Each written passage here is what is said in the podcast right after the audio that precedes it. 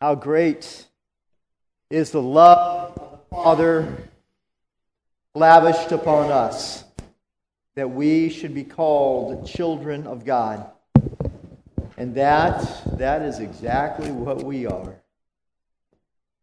The reason the world does not know him is that it did not know him. Know us is that it did not know him. Dear friends, now we are children of God, and what we will be has not yet been made known. But we know that when he appears, we will be like him, for we shall see him as he is.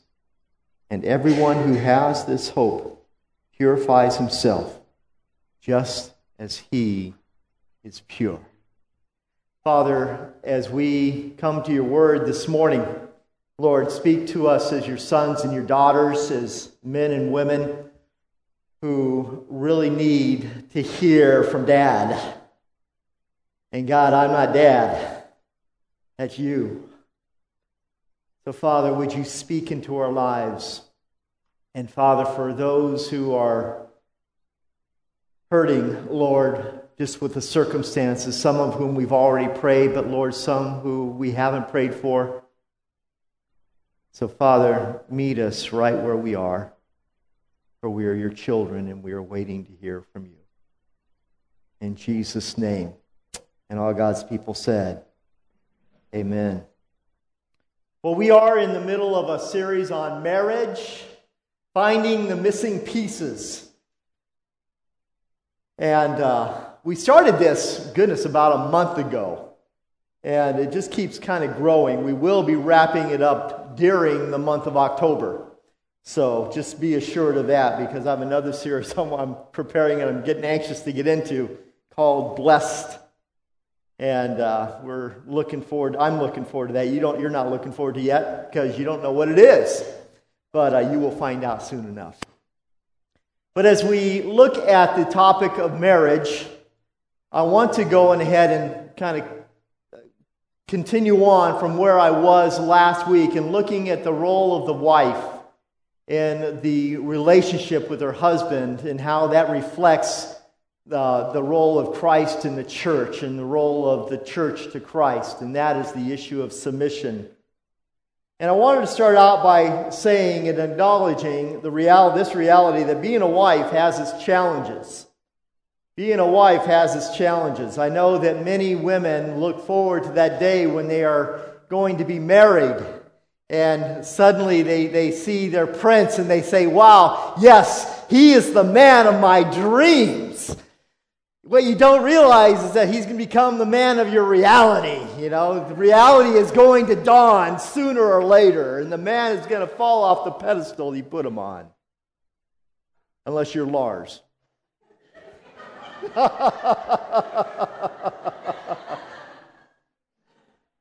but all men will disappoint their wives at some point in time.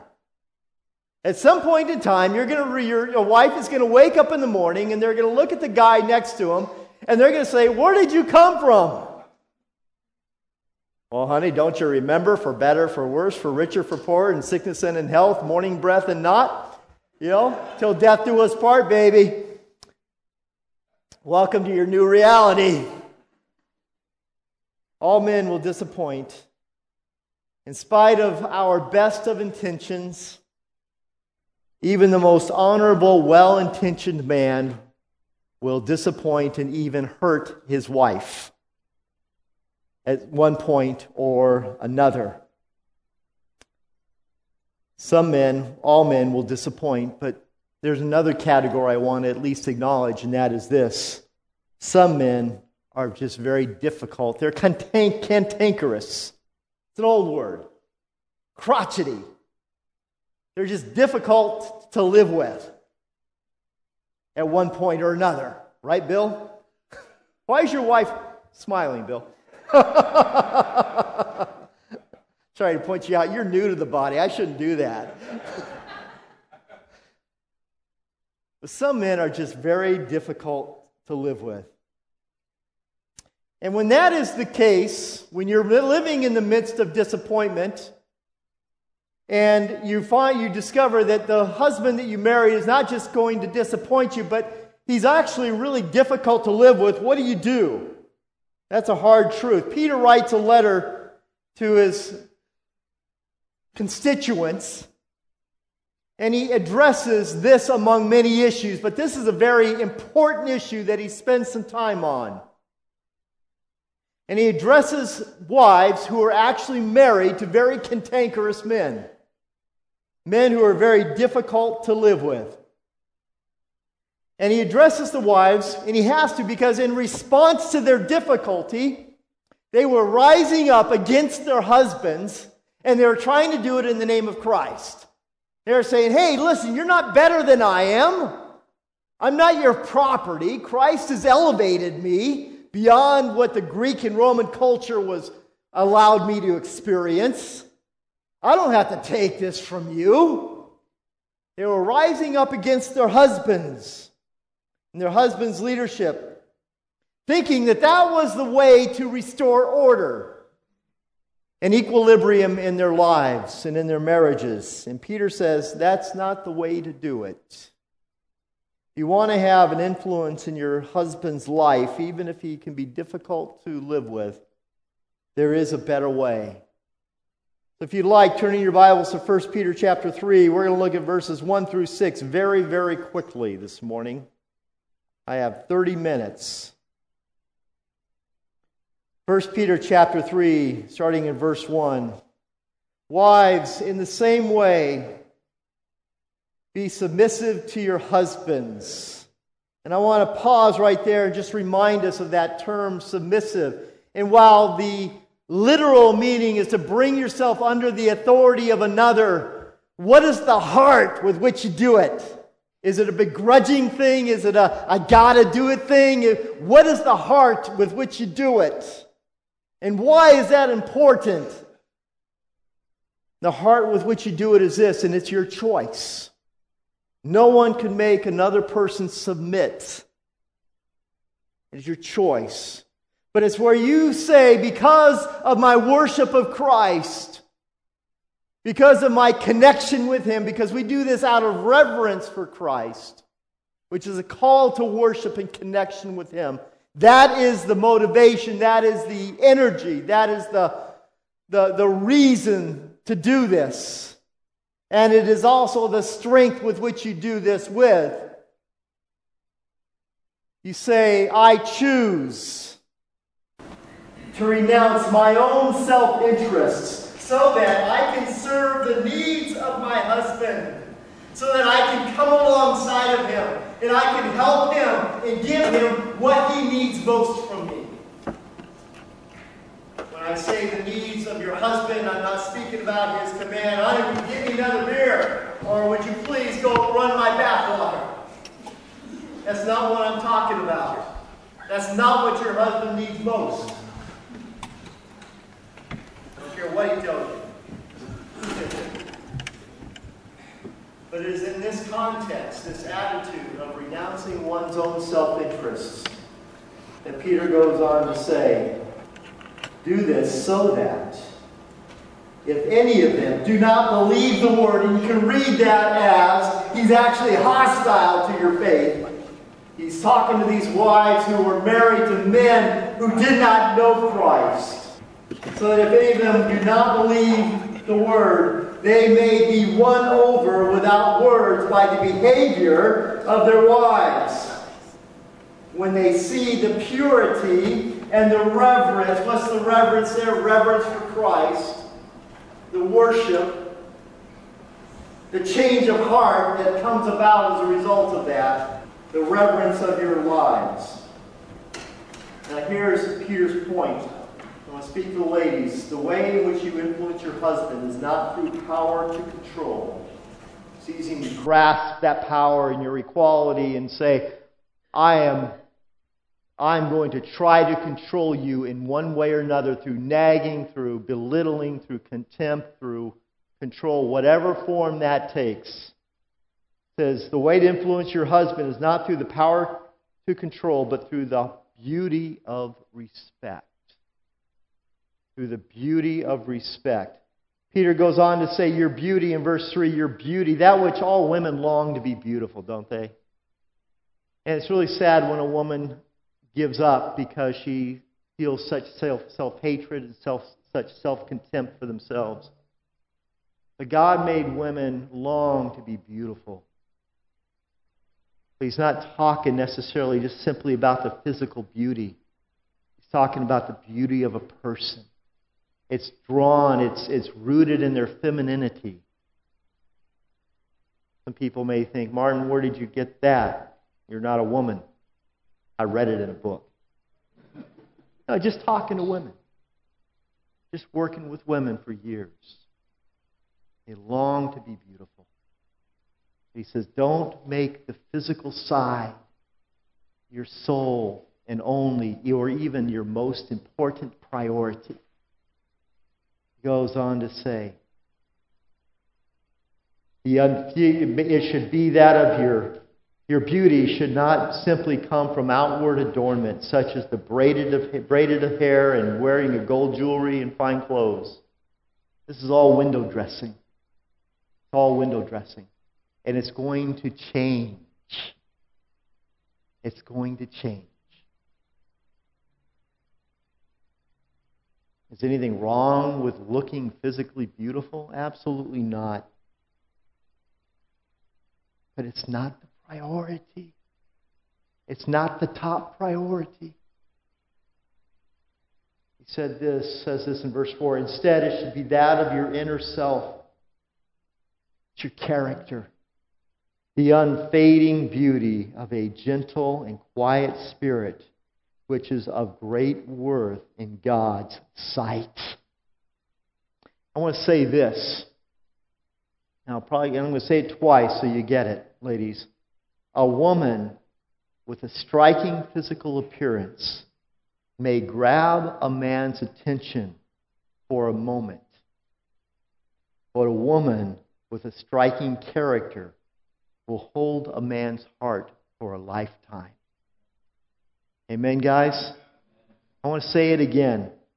A woman with a striking physical appearance may grab a man's attention for a moment. He, it may turn his head. It may grab his attention like that and say, wow, visually, I'm attracted to that. But it's only going to hold his attention for a moment. But a woman with a striking character, one that is not trying to control and to manipulate and to punish. A woman with a striking character will hold a man's heart for a lifetime. And I'm here to tell you that is just so glorious. My wife today, after 31 years of being married, I find her more attractive than what I did when we married 31 years ago. I just do. I'm, she's got my heart. Even with all the changes of life that we, we, we have gone through physically, I still find her more attractive today than I did 31 years ago. Because she is a woman of character.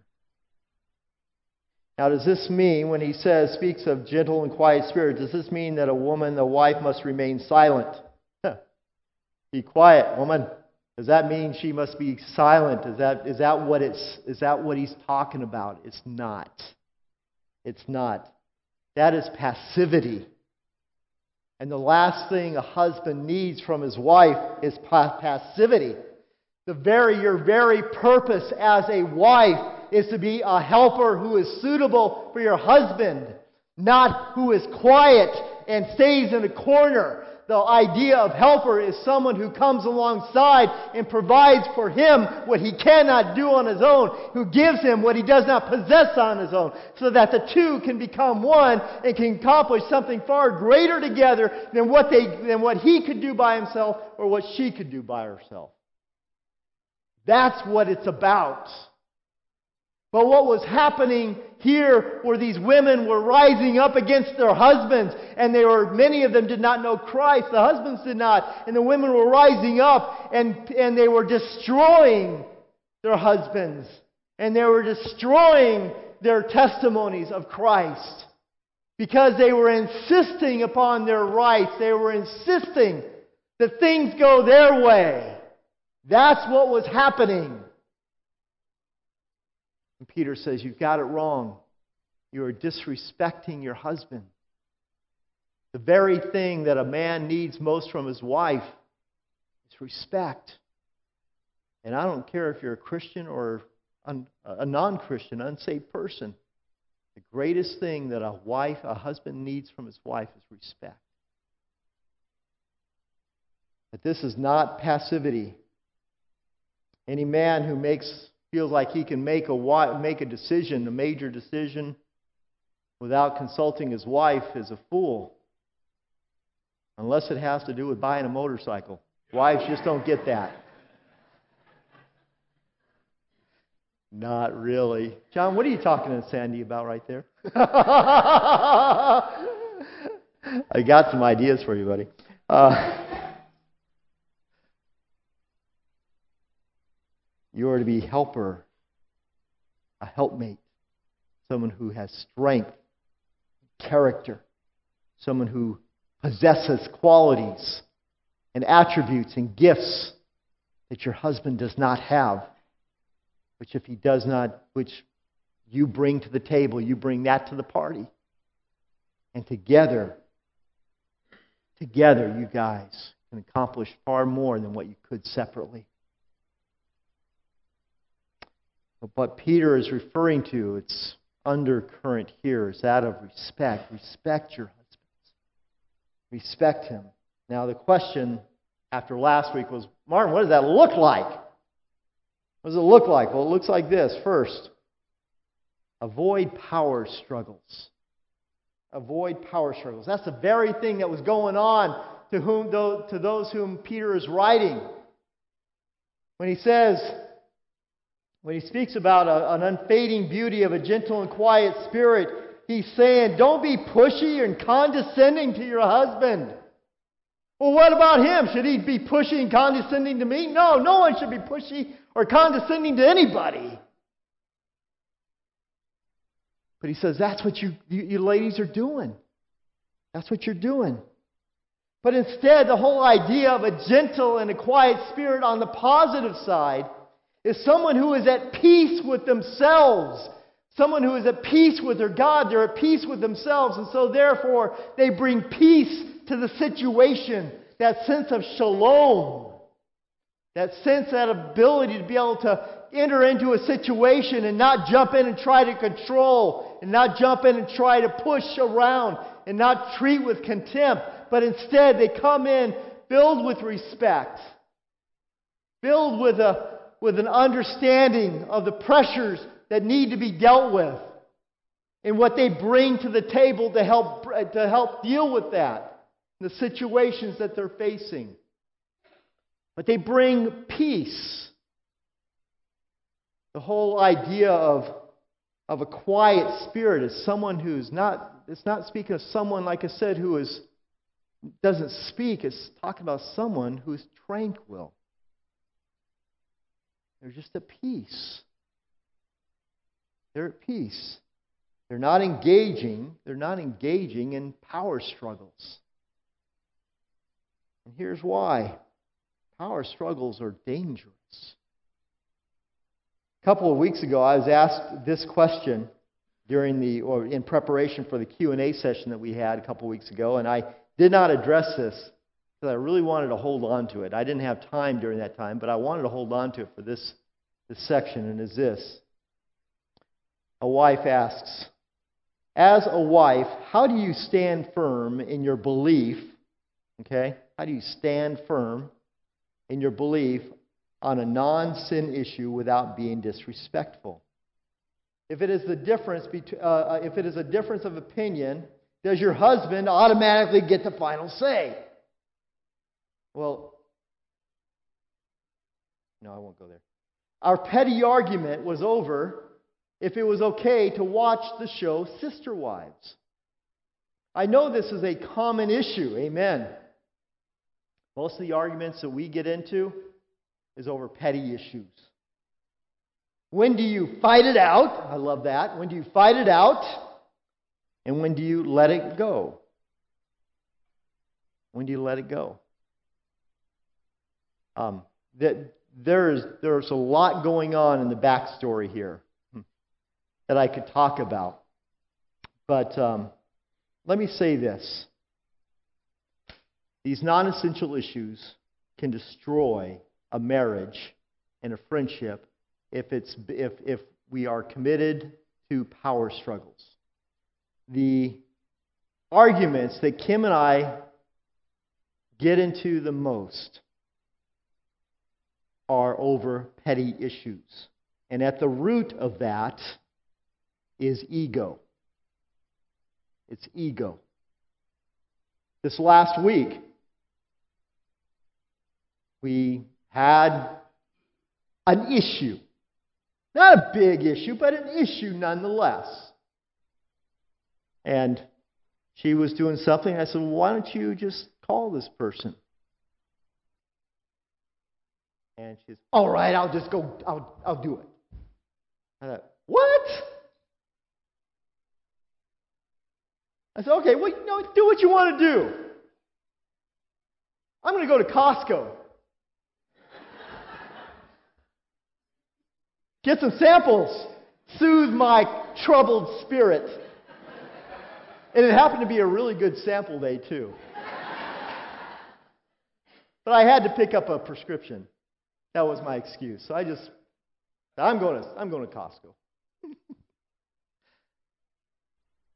and I got there and I thought, you know what, Martin? The whole issue here is this your ego, your pride.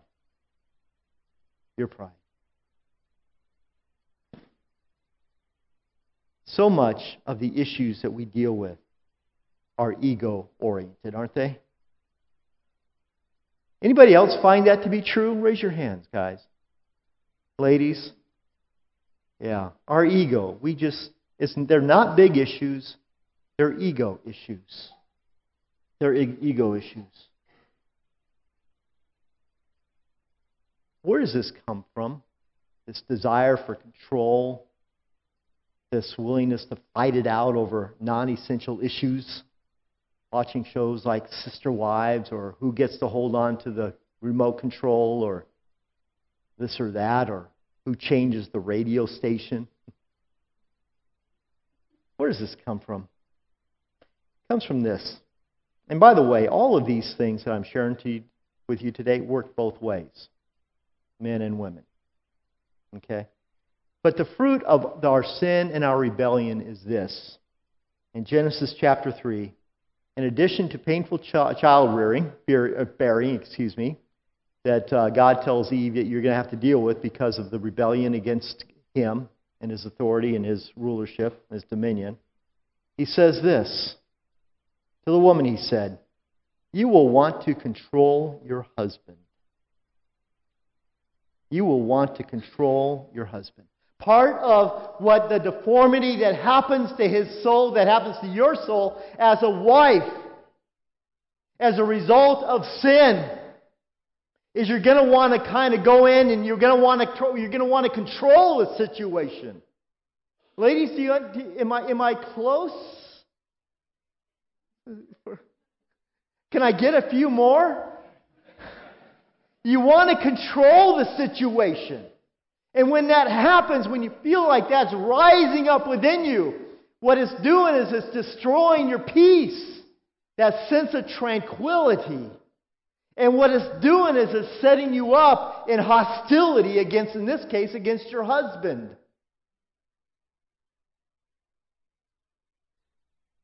There's a beautiful, actually, it's uh, not a beautiful picture, it's an ugly picture, but accurate, of what takes place within a person in this case, a woman who struggles with these control issues and what goes on on the inside, because it's not just a decision up here, but it's an issue right here. In Genesis chapter 4, verse 7, the same wording is used where Cain is considering killing Abel, his brother. And as a result of that, he's wrestling with it, and there's this, this desire is beginning to overtake him. And God goes to Cain and said, Listen, sin is crouching at the door, and it desires, it desires to dominate you. In other words, it's about to take over your, your, your actions. It's about to take over your soul. And as a result of that, it's going to dominate you. It's going to change you from the inside out. And the way it changes us, the way it changes women in this case, and again, it can work both ways, is, is ugly. But he says to the wife this as well in Genesis, in, in Genesis chapter 3. He says, Your husband will also want to dominate you.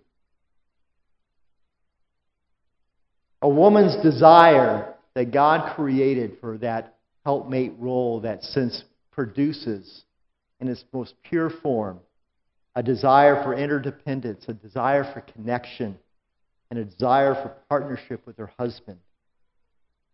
But as a result of sin, it turns it into a passion for control.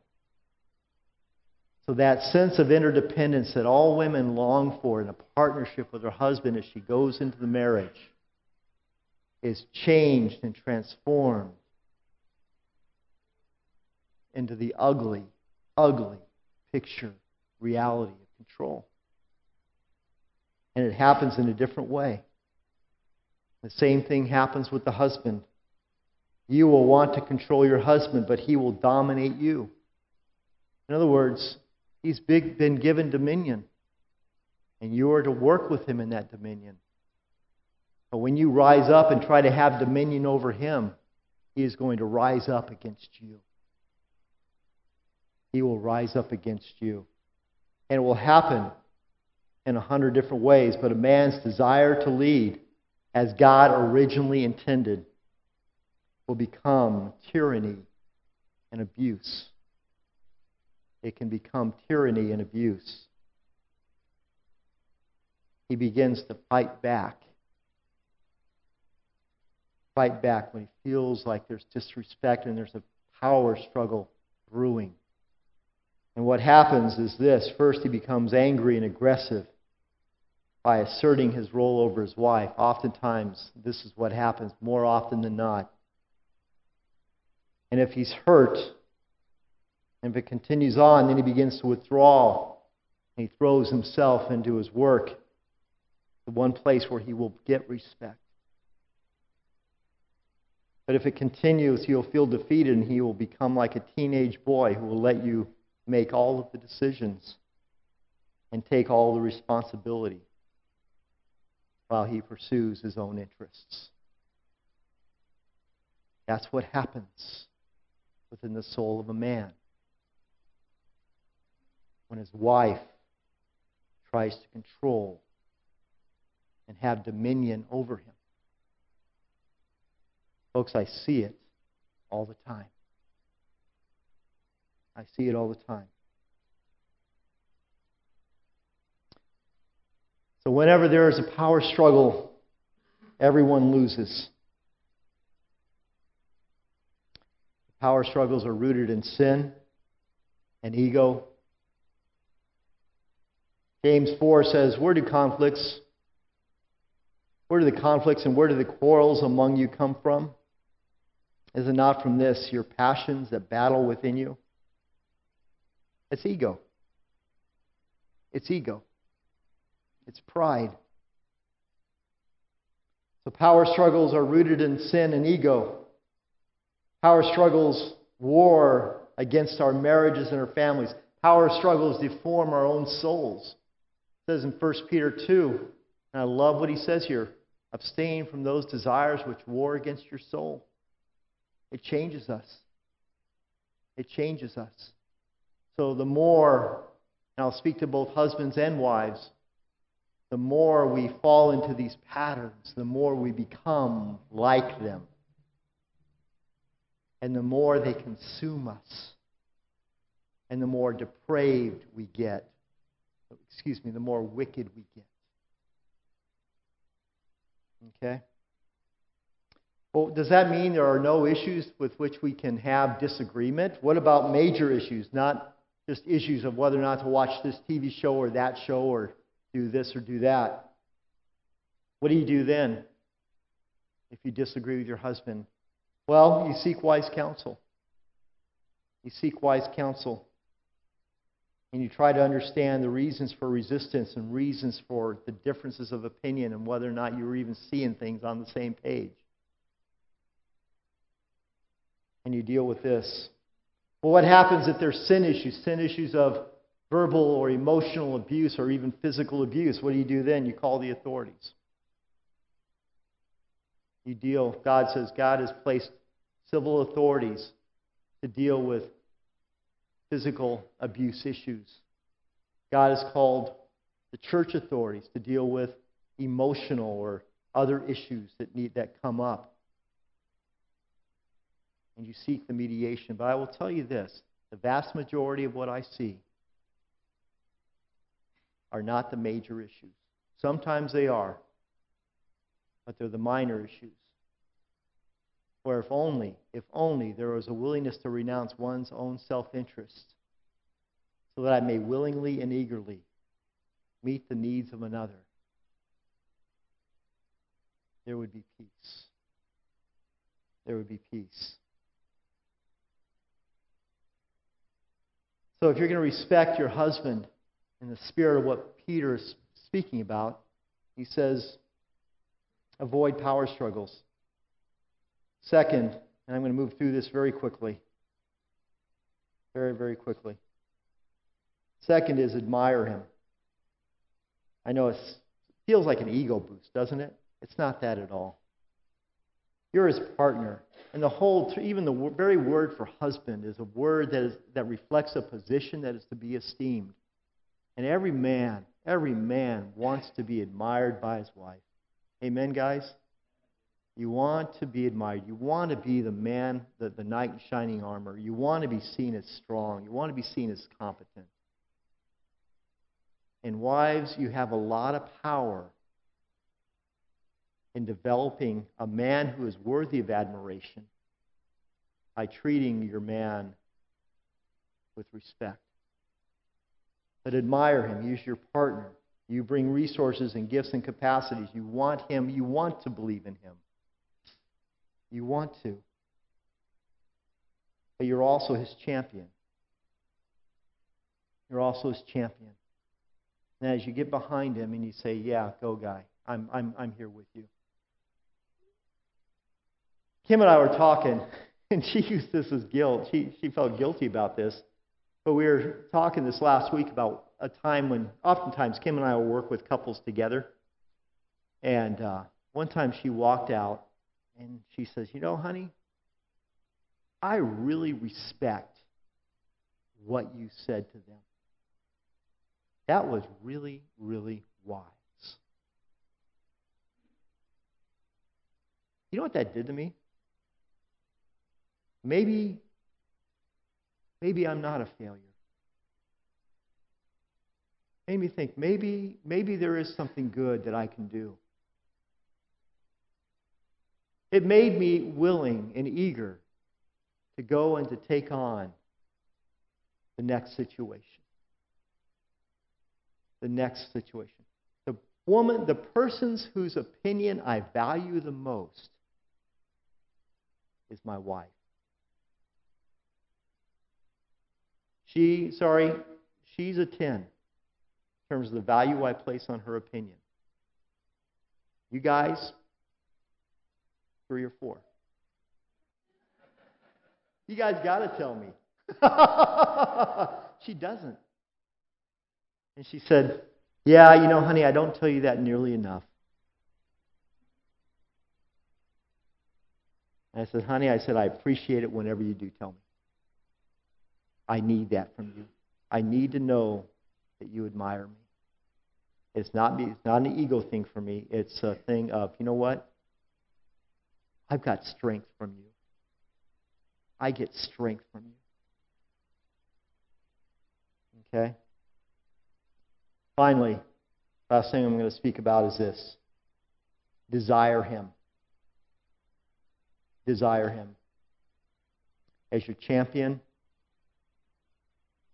he used to be your best friend. You guys are best friends. And I'm going to speak about this more in two weeks about how to become best friends. To desire him as your champion, desire him as your lover. Desire him as your lover. You know, in Proverbs, you know what it is that makes the seductress so, so compelling to the man who falls into her snare? It's this she desires him. She desires him. Every man wants to be wanted by the one who matters most. And when a man starts to get the feeling that his wife doesn't want him, physically, intimacy, it's incredibly deflating to him. It's incredibly deflating.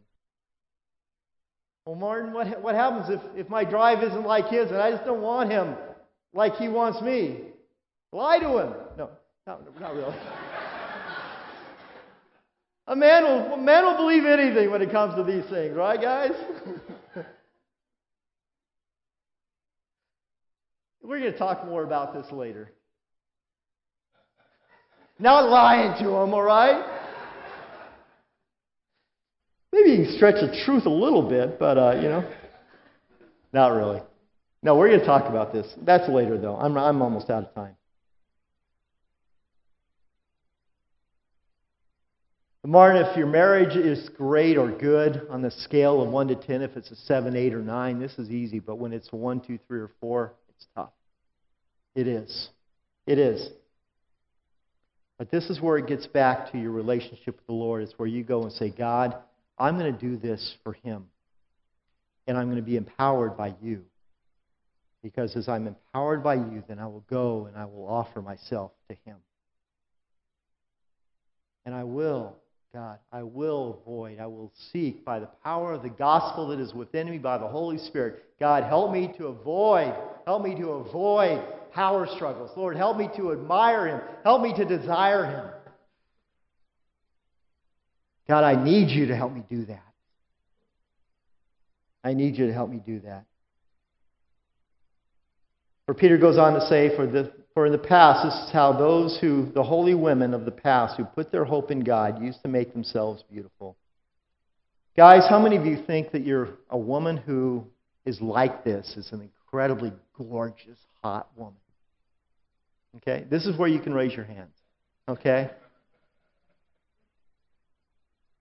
Power. Powerful. I've got some homework for you. and it is this Wives, I want to encourage you at some point this week, in a creative way, in a way that reflects your personality and reflects who your husband is, that you come alongside of him and you say, Let me tell you all the ways I respect you. And it's not so much about accomplishments as much as it is about character, about intention. Celebrate whatever you can. Okay? Find the gold in the dirt and celebrate that. Sit down with him and say, Let me tell you how, what I respect about you. And husbands, because this works both ways. You have this job to do this week, this task, this powerful thing. And that is you go to her and tell her all the ways in which you love her, all the reasons you love her. This is her mother tongue. She needs to know that you understand her, pressures that she faces, the insecurities that she has. She wants to know that you love her. And that she is the standard of beauty in your life. She is a standard of beauty. Her children rise up and call her blessed. Her husband also. And he praises her. All right? You guys game for the homework? All right? You guys back there game for the homework? That's the quiet sec- section, the cheap seats back there. All right? You guys game? All right. That, that wasn't very loud. Come on, folks. Yes, all right, all right, good. Had to, had to, had to work at that a little bit. Let's pray. Father, as we come before you, Lord, we really do want to not grow lazy in how we deal with our husbands and our wives. Lord, we want to be intentional. We want to take and we want to be rooted first in the gospel and worshiping you. And out of that, Father, we want to be able to come alongside the husband or the wife that you've given to us and say, I want to celebrate you. But Father, we recognize and we admit that we have a lot of ego in our lives. Lord, a lot of ego that needs to be repented of. Lord, a lot of ego that needs to be admitted to, and a lot of ego that needs to be slain. so that we can make the choice to renounce our own self interests so that we might we may willingly and eagerly meet the needs of those who matter most to us our husband or our wife. Lord, I pray for this, that you would restore the health of the marriages at Elam. Lord, that the marriages of Elam would be an oasis, a place of renewal, where people are strengthened, people are encouraged, people receive words of life, not words of death. Father, move in our hearts by the power of your Spirit. In Jesus' name. Our heart is that we would surrender because apart from surrendering to God first, mm-hmm. we can't love. We are called to love God and love others. And because of God flowing through us, we're able to love. And in the community of faith, when you're, when you're single, when you're, uh, when you're in high school, in junior high, the thing that you have to work on is learning how to love one another in the community of faith. Because if we can learn how to love one another in the community of faith, it helps us to learn how to deal with conflict, how to put others first, and prepares us for that marriage relationship. And for those that are married, don't be afraid to talk through things with others. Again, that community of faith coming alongside, asking good questions. It's important that we walk together. It's important that we learn how to love one another. When you open your Bible and when you look at the words, see how many times it says, love one another, love one another, love one another. Love covers a multitude of sins. Love one another. It's all over. Because that's the heart of God, is that we would love Him, love others, learn how to live in community, building one another up, having good marriages, learning how to deal with conflict and fight well and to respect and honor one another. One another. God, we give you our marriages, whether we're married now or we will be one day. Father, we give you our lives, whether we're, we're single now and single forever. Lord, teach us to love as you love. Teach us to see people as you see people. Father, help us to remember the great forgiveness we have so that we are able to forgive others.